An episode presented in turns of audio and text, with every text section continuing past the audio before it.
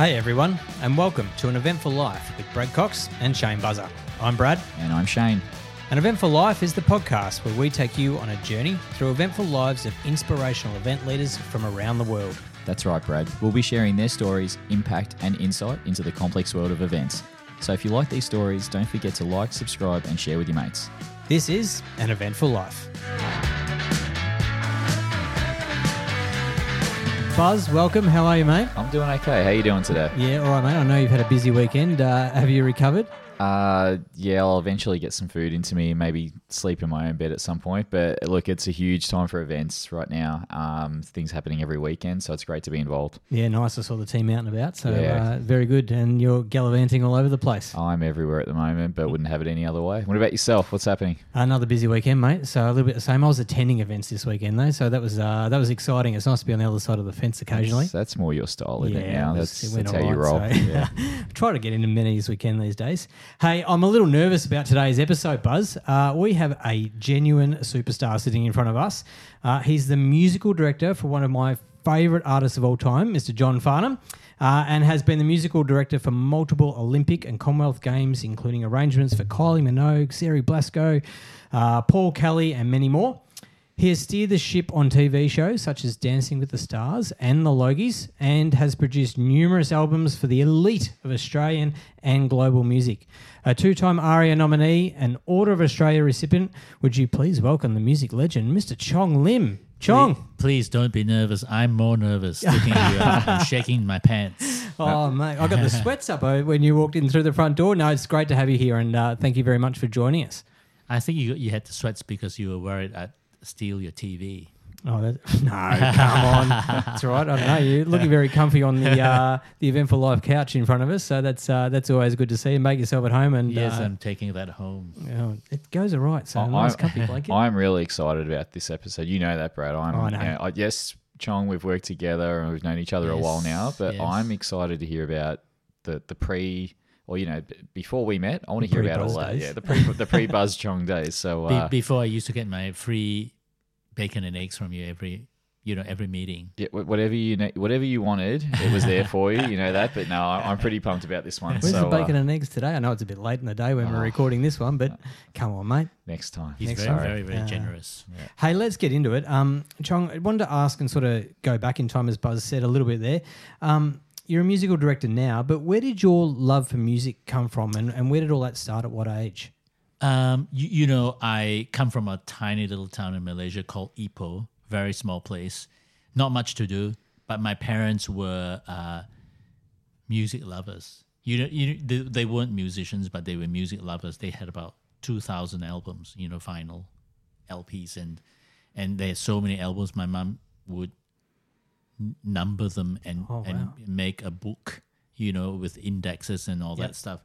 And you know, they played a lot of you know Mantovani and and that kind of thing, you know, music stuff, and uh, they were kind of famous for for the hi-fi system. And every night, friends would come by and listen to their hi-fi, and they played records till midnight every night, and and and so I got exposed to music. You know, even though it was, it was music, but music's music. So I absorbed it all and and learned to love it. And and being an Asian, you know, person, I was forced to go to piano lessons. My mom Ah, there wasn't it is. tiger; she was leopardish, um, and um, I, I went to piano lessons. And and when I f- I finished my like the top grade grade eight pretty early in my life, about fifteen or something. like that. Oh, When did you start playing? How old were you? I think about five or something. Yeah, wow. You know, drilled, you know, and I, I thought, well, I, I've, I've finished. Now I can.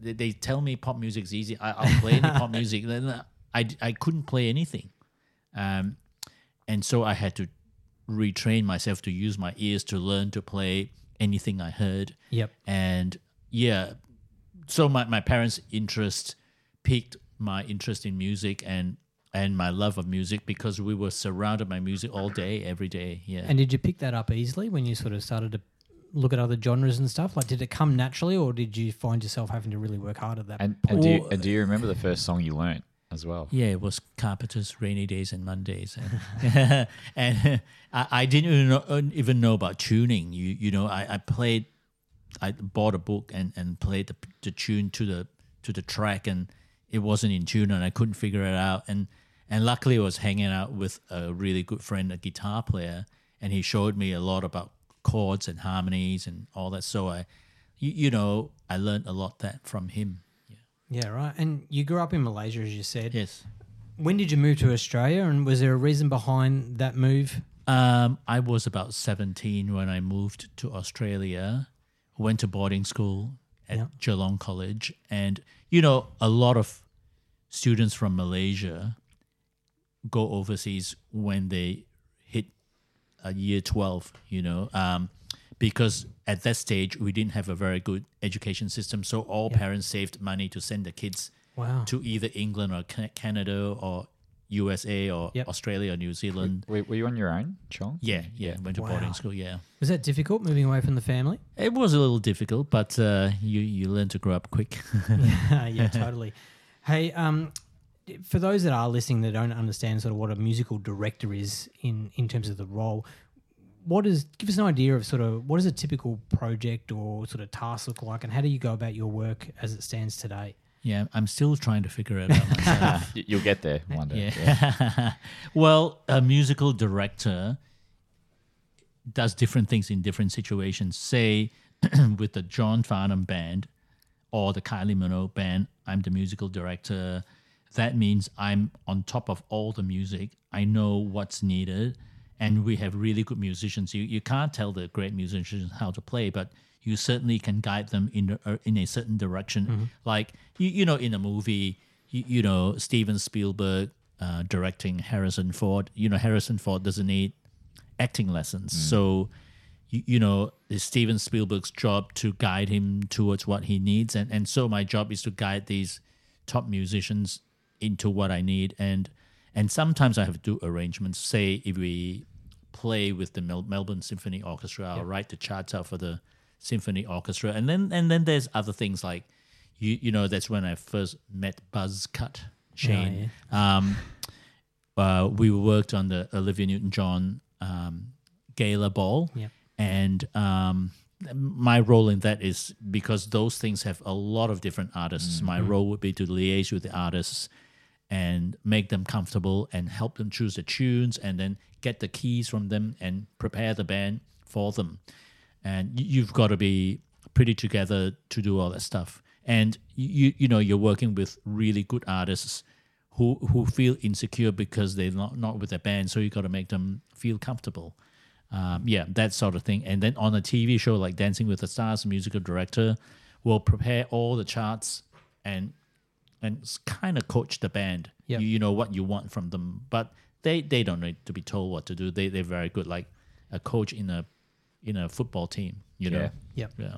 And mu- look, music's such a tough industry to crack, Chong. And so, what were the early days like for you as a musician in Australia? And how did you kind of go about building your repu- you know, your career and reputation? um, when I started, I, I, I started off as a jazz pianist, and I, I just really wanted to play jazz, and and I was at, I was boarding at Melbourne Uni, Yep. Ormond College, and I, I met, you know, you know, famous tenor, classical tenor singer David Hobson, and I, Oh wow. I uh, we became good friends. I was a, a mechanical engineering student, and he was an economics student, but we played music together, and and so we, we formed some kind of band, and we, we played a lot. And then I met another person at the at the college, and his best friend happened to be Willy Zygier. Willy Zygier is a great guitar player, and who's the the other half of um, is the other half of the successful Deborah Conway band, and and he he he was very kind, and he was in- in the scene already, and he um he got me into bands. We were playing jazz, and and jazz is a whole whole system of what we call depping. Yep. If you you know you're booked to a, for a certain gig and um, the the the keyboard player might not be able to do the gig. He might be doing something with Vince Jones. So they go, well, we'll call someone else, and and we'll really, who do you think? And he would recommend me to all the gigs, these gigs. So I got into the scene that way, and one thing led to another, and I got into a few bands and all that stuff. You, you know, so um, I learned my craft that way in gigs. You know, pretending to know everything and knew nothing. yeah. And was that tough as a musician back then, in terms of comparing it to today today's musicians, or was it very similar? Or like, have you seen that sort of train progress a lot? Um, yeah, well, I, I don't know what the scene is now, but when I started out, it was a little intimidating, and um, you, you you know, like everyone knew everyone, and Yep. you, you walked in, and you know, you're feeling a little left out, and try to be part of the scene. You know, hey man, you know, being kind of cool, but you, you know, you soon meet people you like and who will help you, and that's like how I started. You, you know, it was kind of intimidating. You know, you know, hanging out Yep. with these incredible musicians, and here I was, little old me, just fresh from Malaysia. Uh, look, going in from sort of, I guess, performer to producer, you know, into world class music director, was musical direction always your goal, or how did you make that sort of transition into into that role? Well, I, I don't know. I, I think I stumbled upon it, but y you know, I was playing, you know, so um, y- being the keyboard player, you tend to to have to know a lot about the music, and so it was natural that people gravitated to me to ask me to be the musical director, and and my big break was joining John Farnham's band, and and after I, I, don't know six months or a year, I became the musical director. Yep. You know. Which is interesting. You know, you've had a long standing relationship with with John uh, in particular. It started back in '94, I believe, on his Yes. uh, Talk the Town tour. Yeah. You've now done, to to my calculation, sort of 15 national tours or over that, countless shows and albums with John. Um, how did how did that first come about and that opportunity? And you know, you talk about opening doors and all these people leading you into. How'd that. you Was- meet him? Yeah, Really? Yeah. Yeah, uh, well, um,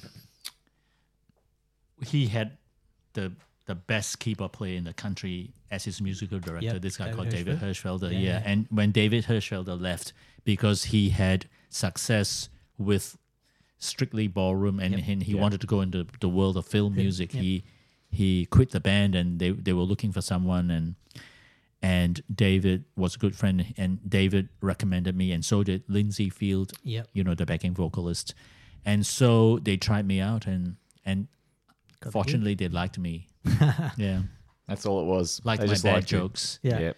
you know I, I um they invited me to to play at the arias with him at dream world and and i went and did the gig and we played top talk of the town and unbeknownst to me it was a little audition to check me out and and i i think i passed because Clearly. um, yeah, you you know I, I'll still I still remember to this day when I drove up to his studio, it, which used to be in Ringwood. Yep. And driving up this dirt path up the hill, and there's John Farnham comes out and says hi. You know, this very good looking, confident, tall man, and he comes, hi, I'm John. I thought.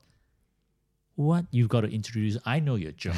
you're famous, you know. So I shook his hand, and then you you know I, my keyboards were in cardboard boxes. I couldn't afford road cases. Oh, he said, "Don't worry about that. We'll we'll we'll buy you some road cases." I thought, "Oh, how nice." This is sounding Well, good. Yeah. yeah, yeah, yeah. Sounding good. well, it's 30 years ago, so I'm, I reckon you passed that one, Chong. And, Yeah, I've uh, got I've had about three thousand road cases made. From Yeah, this. excellent. yeah. Um, and what, what's it like working with such an icon? And I guess, can you give us an insight into how, from your side as a musical director, you go about putting together a tour with the John Farnham or something yeah like well, that? well i'll go back because after we did that that gig we were in the bus driving back to brisbane and then you know john was on the phone mobile phone in those days the bricks and Yeah. to to glenn Wheatley and he goes oh first concert gone sold out. And everyone's excited yeah and, and i'm i'm going uh yeah okay. Have I got a yeah gig? I, i'm pretending oh yeah great. But i you, know i didn't want to pretend to be part of it so i i was kind of laid back. Oh the seventh concert gone in three minutes. And i go oh, okay yeah cool. You, you know trying to be you know up vibe for them but i knew i wasn't going to be part of it. Yeah. but then I got the call to do do that tour. So unbeknownst to me, it would have been a little triumph to for me to see whether I could do the tour or not. Yep. And you you know it's important in John Farnham's entourage that you're a good musician and you get along with people. This mm. is a whole family, Family, atmosphere. yeah. Yeah. Like you got to get along with the band and with the management and with the the road crew, and so you've got to go through a lot of tests. You know they, they check out your jokes whether your dad jokes are good or bad. Oh, I think he'd lead the, the way. The jokes I've heard, and, and the trivia I believe on Christmas Day goes down well too. Yeah, yeah. Um, so there's plenty of stories in, in that regard. Was the audition just for keyboards, or was it music director at the, at the same time, or No, was just that just sort of keyboards. happened? Yeah, I, I think they just needed someone. What it wasn't officially an, an audition. I just played in the band, yeah. and and I guess they, they wanted to see whether I fitted in or not, and, and whether I could play or not. And and following up your question, Shane, um, working with John, it's, has been a privilege, and um, you know my workings with John involve like putting together a concert, and then I would be the first cab off the rank. I suss out from him what he wants to do first of all, and you you know him and Glenn Wheatley would figure out a theme for the the concert, and then I put together a set list and run it by John, and John says, "Yep, okay, we'll do that one. That one I don't want to do. I've done, done, done it too many times, and I set up the set list. You've got to design a set list to uh, captivate the audience. You you know the I always say the slow songs make the fast ones sound exciting, and the fast ones make the slow songs sound tender and emotional. So you got to balance the set list. It's highs and Yeah. lows, And keep it Going fresh all too, I imagine. John. Absolutely, yeah. S- Because we've done those, those songs so many times. Yeah. A large repertoire is good. You- You've got some Yep. huge amounts of things Yeah. to mine from. But on the other hand, you cannot avoid the hits. Like you can't do a concert with John Farnham without doing Pressure Down, You're the Voice. You've got to have those songs, but you got to fit them in amidst, amongst all these Yeah, uh, that's- plethora of songs. You've Yeah. got to put something interesting, or fresh, or new, and and yet you've got to give the fans what they want. They want that's freedom. They want um, every time you cry, you, you know, you're the voice and all that stuff. You know, you got to give them that. Reasons was always my one. Yeah, So- reasons. And I Yeah, know he loves a- an ACDC song as part of the. yeah along with it to talk. Yeah, yeah. See the set list done. Well, three quarters of it. Then Yeah. it probably gets hard to fill in the, the small gaps. Yeah, so- we, we call it long way to, to the top if you want a sausage roll. Yeah. Yeah. Hey, um, I've heard a few stories um, about tours in the past, and uh, while we won't name names, uh, other uh, you know, other than they sound like a lot of fun, as you sort of alluded to before on the bus, and uh, and that family sort of bond, uh, and it's a bit like you know a giant traveling circus. Can you tell us a bit about that touring lifestyle, working with these artists, you know, between John and Kylie and the and likes, Well- and how touring maybe has evolved from when you started back then to how the industry and touring Probably looks now? social media, I imagine now, and everything. yeah, comes these with- yeah. days uh, it's very different. But in those days, um, you, you know, as you, as I said, it's like a family. The the band members are really good friends, and we'd hang out in the in one in a musician's room, and with you know, and and you you know, um, a tour consists of you you know you rehearse for three weeks before a big tour. You get all the songs right, and and then the production right, and they'll tell you like, look, you got to stand over there, stage right, in this song, and and so you got to run through all that stuff as well. Especially this tour called Jack of Hearts tour, we had uh, a revolving stage in the Yeah, in the middle in the Yep. middle of Rod Laver Arena, which was spinning around, and so we had to rehearse jumping on it, spinning, and and then you know running off and running into the light for your solo and all that stuff, and you, you get all that down and and and then you have production rehearsal. You go to the stadium and rehearse that stuff, and and then you're on on on the road. Um, it consists of buses and planes. You you know you spend your whole life in Yep. airports waiting to be you you know carted off, and then you you know I think every inch of your life is dictated by the tour. You get to a hotel, they've got your rooms booked, and and you, you know you Yeah. do that kind of stuff Yeah. too. So we get into our rooms, and then there's a the newsletter for the day, like four thirty lobby call. You go four thirty, get in the bus and go to the venue, and you go to the venue and have a sound check, an elaborate sound check to make sure everything's okay, and then and then you have dinner there, um, and then it's a concert, and after the concert, you you know you either meet the fans or you go back to the hotel and hang out at the house bar. Now, many probably don't know, but you produced the music for one of the most well known TV commercials in the country, I Still Call Australia Home, Uh-huh. in 1998 for Qantas, alongside another Australian music legend in Lindsay Field. Um, that year, you were also the music director for Grease, the Arena Spectacular. Mm-hmm. And so, how did these roles come about, and how did you go jug- juggling multiple roles and projects at the same time? You, you're foolish. You know, you, you have to be stupid to do all this stuff. Um, the the Qantas one was you know you know, my career and life changed when I joined John Farnham's band. Everyone wants to know, and uh, I still call Australia home was an, an idea of Glenn Wheatley's and and you know Glenn hobnobs with the Yeah. the rich and famous and successful, and he had a relationship with Qantas, and he presented this idea to them, and and then Glenn called me and Lindsay to put the ad together. So we, I, I kind of devised ways of re rehashing that song, you know, to fit all these That's uh, singers and make it modern, modernize it a little bit, and and that's when I hired the the Australian Girls Choir, who have you know benefited a lot lately. Like they just recently did that Qantas anniversary dinner at the hangar. You you mm. know they've they're still Still benefiting going, from yeah, it. Yeah, hundred percent. So Yeah, yeah. had them on the mod- middle of the Rod Laver Arena Yeah. doing the same oh, thing. yeah. So what a great like, keep going. concept, though. Yeah. It's great. And then Grease, because John was in it, I I was obviously asked to do the the tour. Yep. You you know there were other artists involved, but when John's involved, That's he's it. everything. Yeah. No, nothing else matters to the promoters and all that. So I I got the as I said, I got the job because of people's kindness. So I I uh, was the musical director of that, and yeah, and and and that was a good test of my music musical directorship. I I rearranged all the songs to to fit the modern era, and and, and I was allowed to. And And those relationships you touch on, obviously, you know, you you've built trust. You know, Yeah. and John trusts you, and you you Yeah. know him, and, mm. and that family component. Yeah. Does working with that caliber of artist for any budding musical director or, or musician out there, does that by creating that trust and that bond and working hard, does that open opportun- opportunities for you and your career organically, or do you still have to sort of chase and hustle? I know you sort of said you've gone from one thing to the next, but yeah, I, I've never chased or hustled Yeah. for a gig. People call me, and and I, um, as I, I said to you, you you just try to do your best, and and someone will notice, and and someone along, along the line, someone will go, oh, I've got this job. I think I'll call Chong. He was pretty good in the last Yep. one I did. I, I I don't ring people and go, hey, hey, I'm I'm free. do, do you want a cheap musical director? Um, and so like I don't leave any stone unturned and dot my i's and cross my t's and and I try to do the best I can.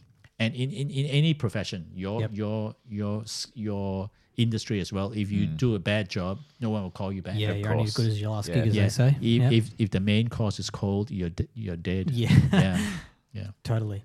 Um, you've become a bit of a large ceremony genius, I guess you could call it, over the years. Probably most notably your success at the uh, 2000 Sydney Olympics, where you composed a large portion of the music for the opening and closing ceremonies, you know, including songs for uh, Olivia Newton-John uh, and John Farnham, and arrangements for Kylie. And you wrote the theme song uh, for the Olympics.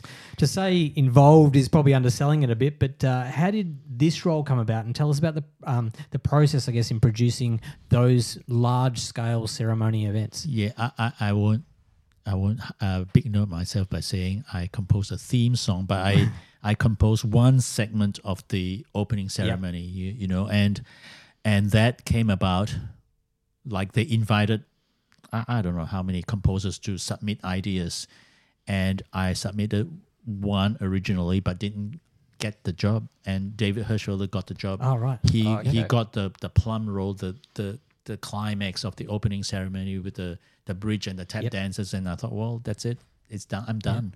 You, you know. And then a few months later, they called me and said, look, we love your music, and um, we've got this segment per- perfect. Your music's perfect for that. Will you come in? I said, okay.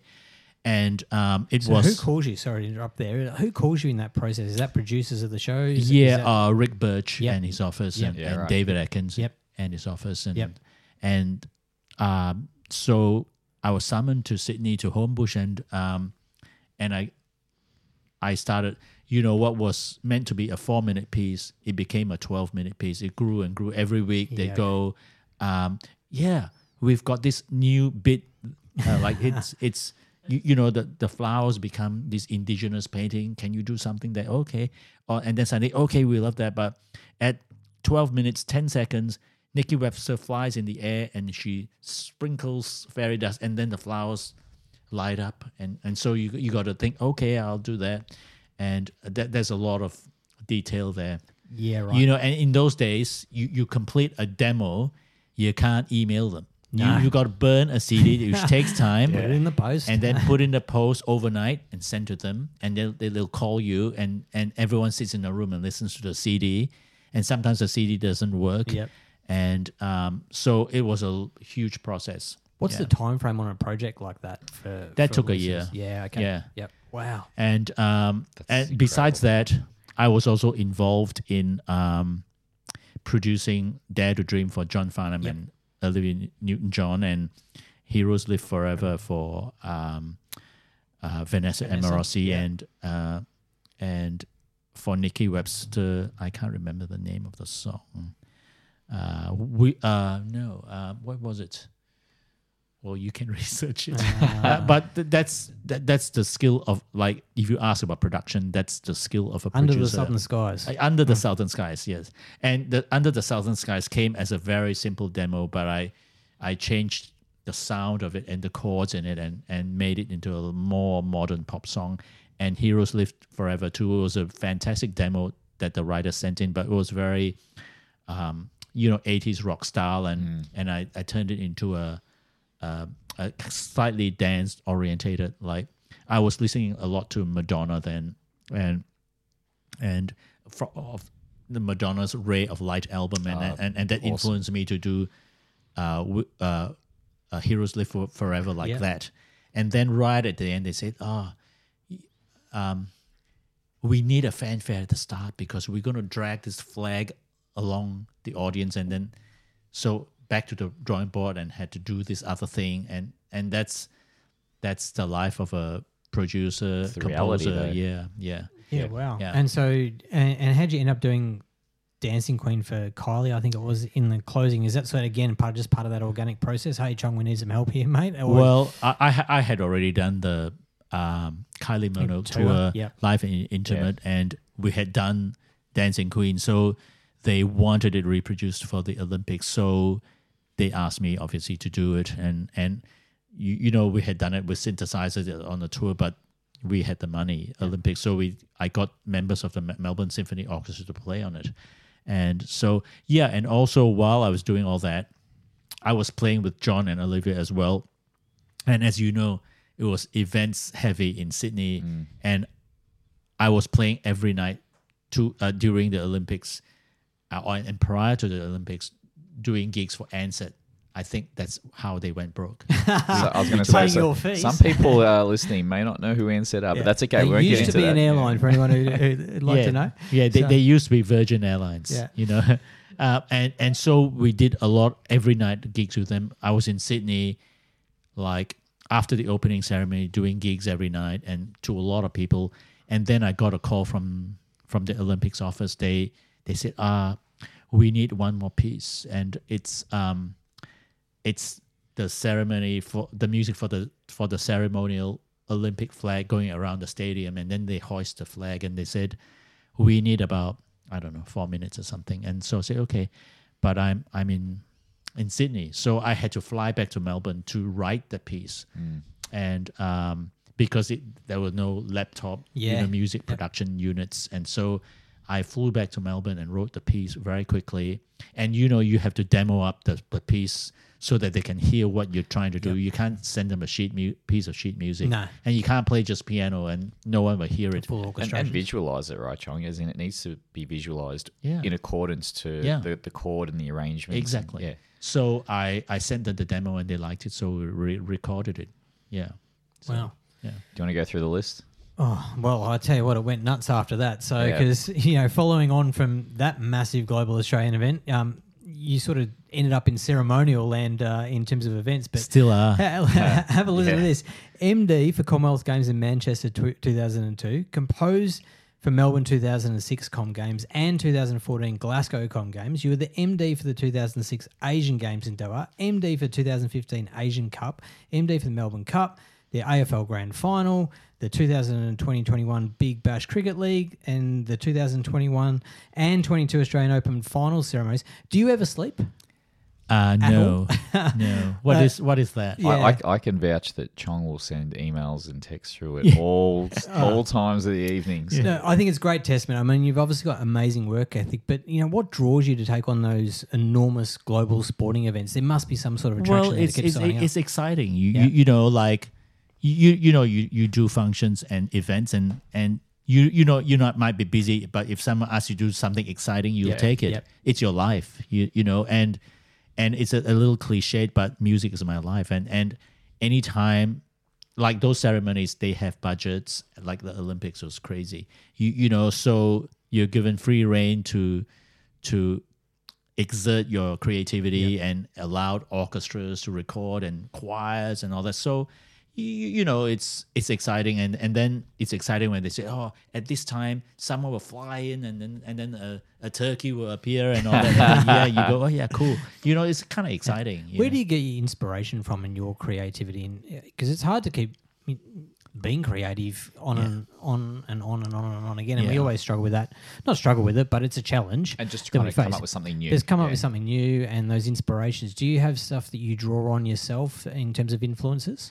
Uh not really. Like um I'm a I've always been a doodler. Like I, I tell my son who's a composer also and I said, you know, you're like me, you're a doodler. You sit at the piano and just play anything. Yep. So you you tend to generate a lot, lot of ideas. If, if someone says, now I want this piece to be this flying bike across the mountains, so you go, okay, sit at the piano and doodle and, Yep. and go, oh yeah, that sounds right.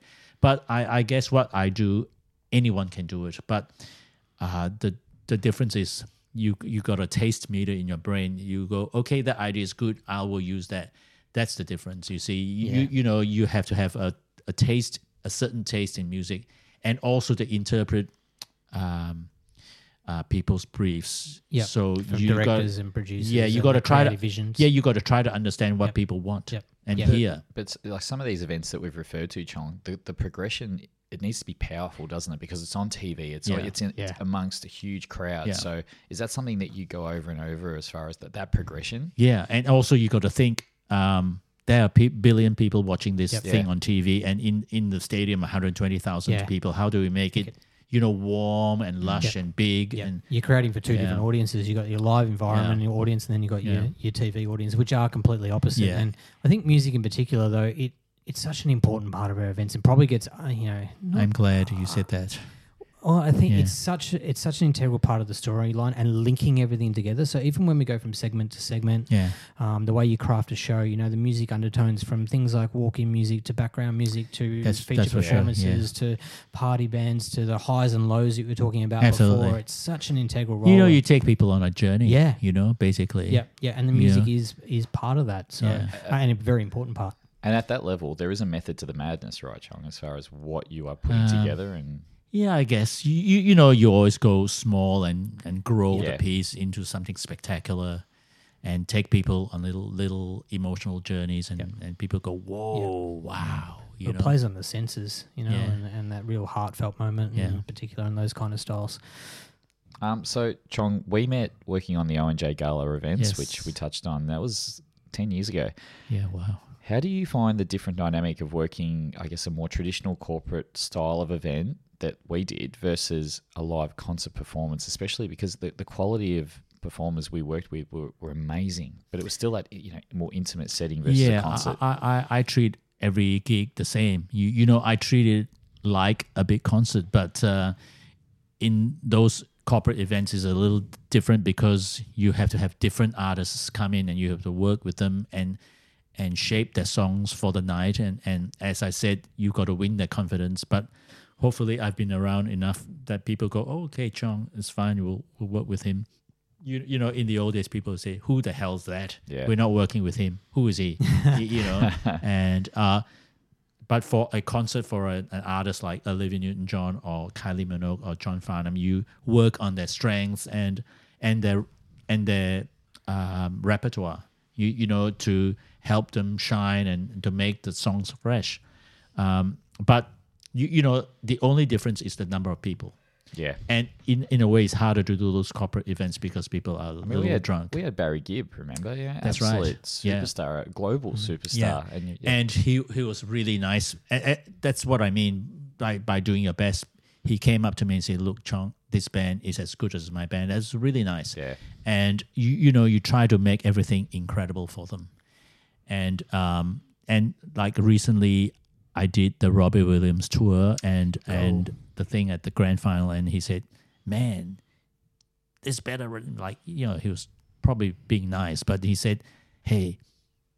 you, you know he he insinuated that our band was pretty good and and it's it's nice to get that acknowledgement you know it did sound pretty awesome on Grand Final day, Chong. So congrats on that and, one. and you know it's hard for them they've got their own band they turn up and they got to deal with this band they know no- Yep. nothing about you know they're uneasy their reputation's at stake you you got to do your best Yeah. you, you know How long do you rehearse for something like that? You know, and and is it daunting having one of those international stars walk in on your band, wondering what they're going to think? Not really, because they're like you and I. They're just Yep. people. Yeah. You, you know, you gotta um, not be intimidated by them, so that they they relax. You you know, you don't go the first time you meet them. Hey, can I have a selfie? You know, I have never had a selfie with any artist I've worked with.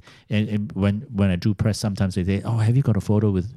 Kylie Minogue or John Farnham, I go, I don't know. I, I don't think so. I, I, I can't find That's any." great though. Big Yeah. your memories are very much etched in your in your brain and in your Yeah. heart. So, um, one of the things Buzz and I talk about quite a bit is we believe the music and events industries, you know, are direct directly linked. You know, we're all in the business of entertainment, um, with both industries working together more often than not in what we do.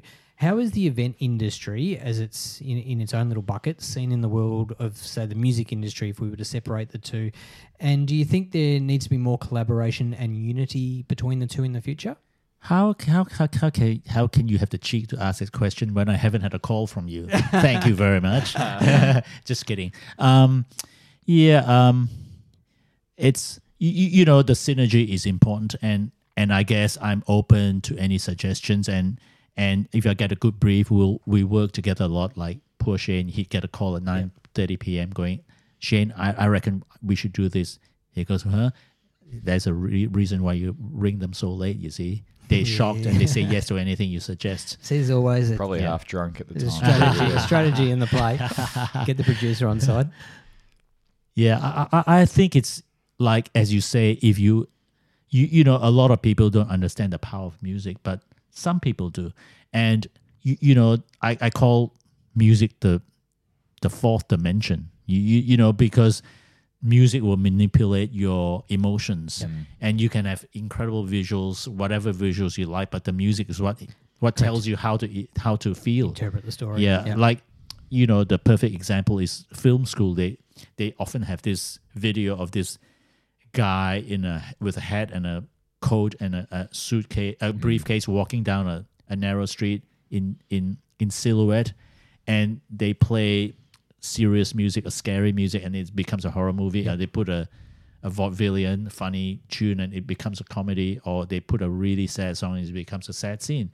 So music you know, manipulates the, the audience to feel a certain way. Even look at social, uh, uh, it's not social media, what am I saying? A reality TV. Yeah. And that dramatic music Yeah. over some of the most cringeworthy scenes you'll ever Yeah, see, yeah. right? That Yeah. that's that, uh, to me. That's why Married at First Sight works. That the music is Yeah. so over the top. Is It's that you in the background? Is that you playing in the back? No, No, you're no, not no. of that. But I'm. I have to confess, I'm addicted to Married at First Sight. We'll have an ep- episode discussing that. Wow. look Yeah. out. We need to, and I Yeah. guess that is a good trigger for our, our next question. Chong is so you you moved into TV. I mean, you were always doing TV here and Yeah. there, but you moved in more into TV, and you know you were the MD for Dancing with the Stars, um, the Logies, which I guess is more of a live event produced for TV. Good Friday Appeal, which this week. Um, do you like to do TV, and do you find these roles very different than your live work? Well, TV is a different beast. It's all about timings. You you know you can't go over three minutes or four minutes or something, and uh, it's very demanding. There are a lot of bosses, and they they tell you what to do, and even though they have no idea, but you have to say yes. And um, something like Dancing with the Stars was really grueling um, because um, I work all week on the music, um, and then and finish the charts and all that, and and sometimes I finish at on Friday night Yeah. or Saturday morning about six a.m. and then the, the rehearsals eight a.m. You know, got to get to the studio and be fresh and know the parts so that you can help the band realize the music, and and then we rehearse and re- record the our rehearsal so that the dancers when they fly in they can listen like they've been practicing to the original CD, Yep. which is kind of shocking when you hear the a real band play it. So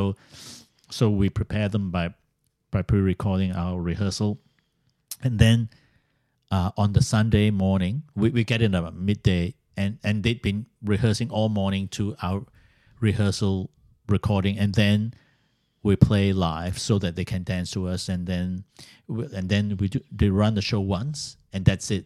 And it's dinner time, and you go, oh my god, it's seven p.m. Yeah. We're going on air soon, so it's very immediate, and you cannot make any mistakes. I, I think we've done thousands of songs. We've done fifteen seasons of Dancing with the Stars, at an average of hundred songs a series. So you can Yeah. imagine the Wow. number of songs, and we've only messed effed up twice.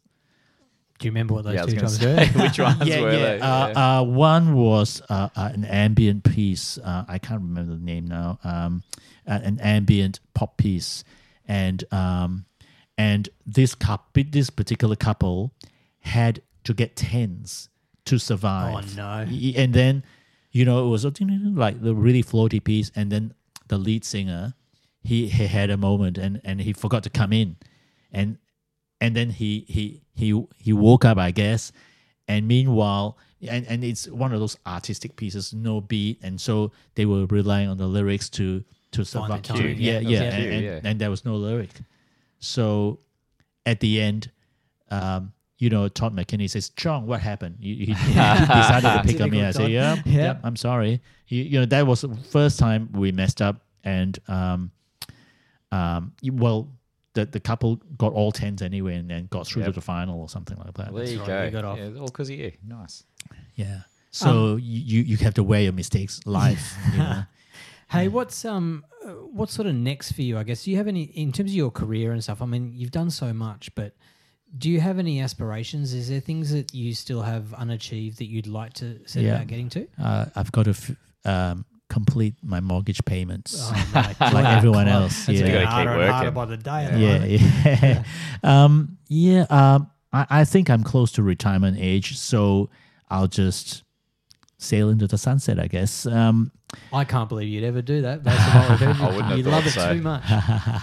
well, there there are challenges. If the A- A- AFL want me back, I'll you, you know try to do the grand finals and do it well, and and they they're fun gigs to do because they're big, and um and I'm slated to to do a few movies next year for Netflix, and Oh, uh, I'll look forward That's to awesome. that. Yeah. Yep. Is that different? I, I, obviously, it's different. But you just talked about you know TV and, Yeah. and what that involves. On a movie, is that just as grueling? But Yeah. yeah, Yeah, you got to please a lot of people. Yeah, and um, you, you when you do a movie, you you you go through what is you, you get sent the script, and then you go through what is called a spotting session. You sit with the director, and the director runs through, through the movie, and then says, "Okay, this this scene here we don't- need any music. This scene here there should be loud bang and." And this this scene has to be sad music. I don't want too much in it, and then you kind of interpret what they want, and you do a little demo and play to them. If they like it, then you record it. it'd be a bit reactive too at times, wouldn't Yeah, it? Yeah, yeah. And also these days it's easier with the computers and all that. Yep. Like the syncing is very easy. In the old days, you get a VHS tape, Oh wow. and then you got to rewind, and then one side of the output would be the time code feeding into your computer, Yep. Mm. and it takes a little while for the time code to catch up. So you have to rewind 20 seconds before the scene and start, and then the computer will catch up. Yeah, and so it was very difficult to to to do to write music for pictures. You know, yeah. Crazy. Unbelievable. Hey, how do you I guess one of the questions we we like to sort of ask everyone is for you in your role in your daily life, you know, how do you challenge yourself day in, day out and sort of moving forward to stay at the top of what you do and this top of your craft? Yeah, I've I try to find out what's the latest and the best Chinese restaurant there is in Chinatown for my supper. I know. Uh, look, um, um, that's why I watch things like Mel- Married at First Sight and listen to the radio because I, I feel like I have to understand popular culture and what intrigues the general public. So I, I keep in touch with all that stuff, though I draw the line at Instagram and TikTok. But you know, you know, it's my job to try to understand it all. And, You and miss out on half of Buzz's life if you're not on Instagram. Oh, come Yeah. on. Oh, don't- he's don't all be like over it. yeah, mate. he, he's the one doing the weights. Oh, yeah, Yeah. totally. Please. So, This is a sorry, family I show, interrupted. yeah. This isn't about me. It's about Chong. Mm. Come on. And and you, you know so i try to to keep up with what's happening right now and and the sounds and all that. And that that's why dancing with the stars was really good because we used to do a lot of top 20 hits and and so i i figured out what was happening today and and all that. And and so i still listen and do my uh research though i love listening to you know songs music from my era uh, which is like 1950 like 1950s Nah, and, and so on. era, and and um and i guess you, you know with computers ruling our lives you've got to get on top of your computers and find out what the latest software is and try to learn them. And musically you know i'm still listening to a lot of stuff and trying to figure out what they do. You, you know it's a perpetual learning Experience being a musician. You mentioned before about like VHS tapes versus like you know modern technology Yeah. and stuff. Has that been difficult to manage the change in that technology development in your role over the years, or you just find yourself adapting organically? Not really, because I've always been into, tech into technology, and I, I was a mechanical engineering student at Melbourne Uni, so I was kind of easily into that sort of mm. stuff. But you, you know, you got to keep up with the times, you know. And, and software is supposed to make it easier for you, but sometimes they may, they make it hard. Yeah. Yeah. Um, one of the, the things we have a lot of event producers and event managers, you know, that listen to this podcast.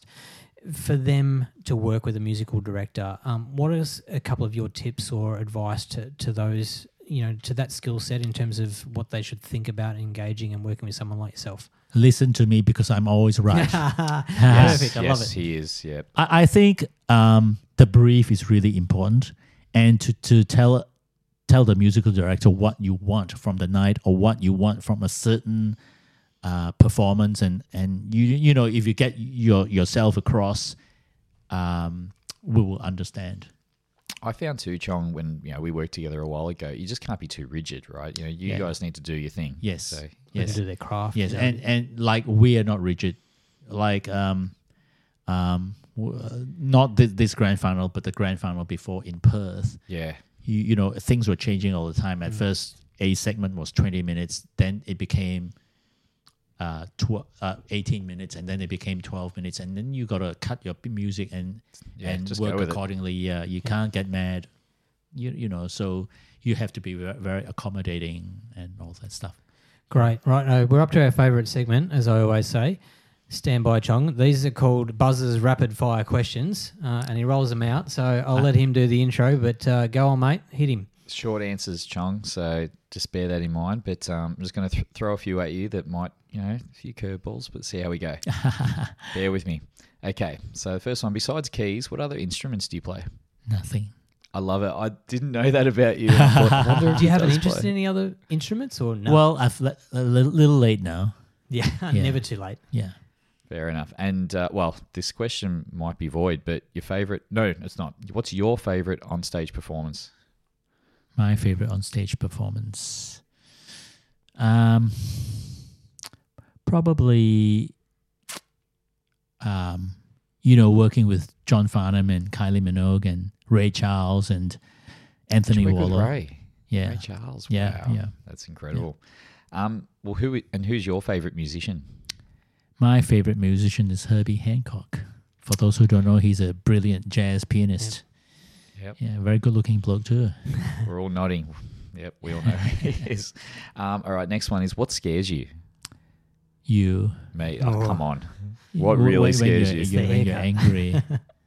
I don't get. I do get angry sometimes. No, you don't. my my age scares me.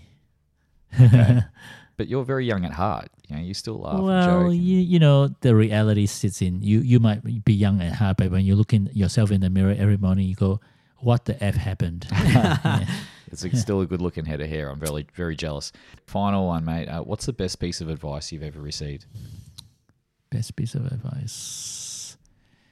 Um, my mother told me, you know, think of others before you think of yourself, and that's what I do always. You know, when when I'm in a social situation, I always think of of everybody and and I try to look after people who are a little lost in the social situation or in a meeting or something. And I guess it it extends to my whole life. You you know, like be considerate of others and um, and she always said be humble, Chong. You know, I I, I try to be humble and um, not get ahead of myself. Yeah, I think that's good advice. You know, don't don't let anything get to your head. It sure is. Yeah. Uh, yep, that's a great way to wrap up Yeah. that one. So thanks, Chong. Appreciate it. Yeah, and I think that's a great way to, to wrap up uh, the show. Unfortunately, we're, we're out of time. As much as we could keep talking forever, I think that's a great point to, to finish on. Hey, just Chong- just just call me Confucius, master of confusion.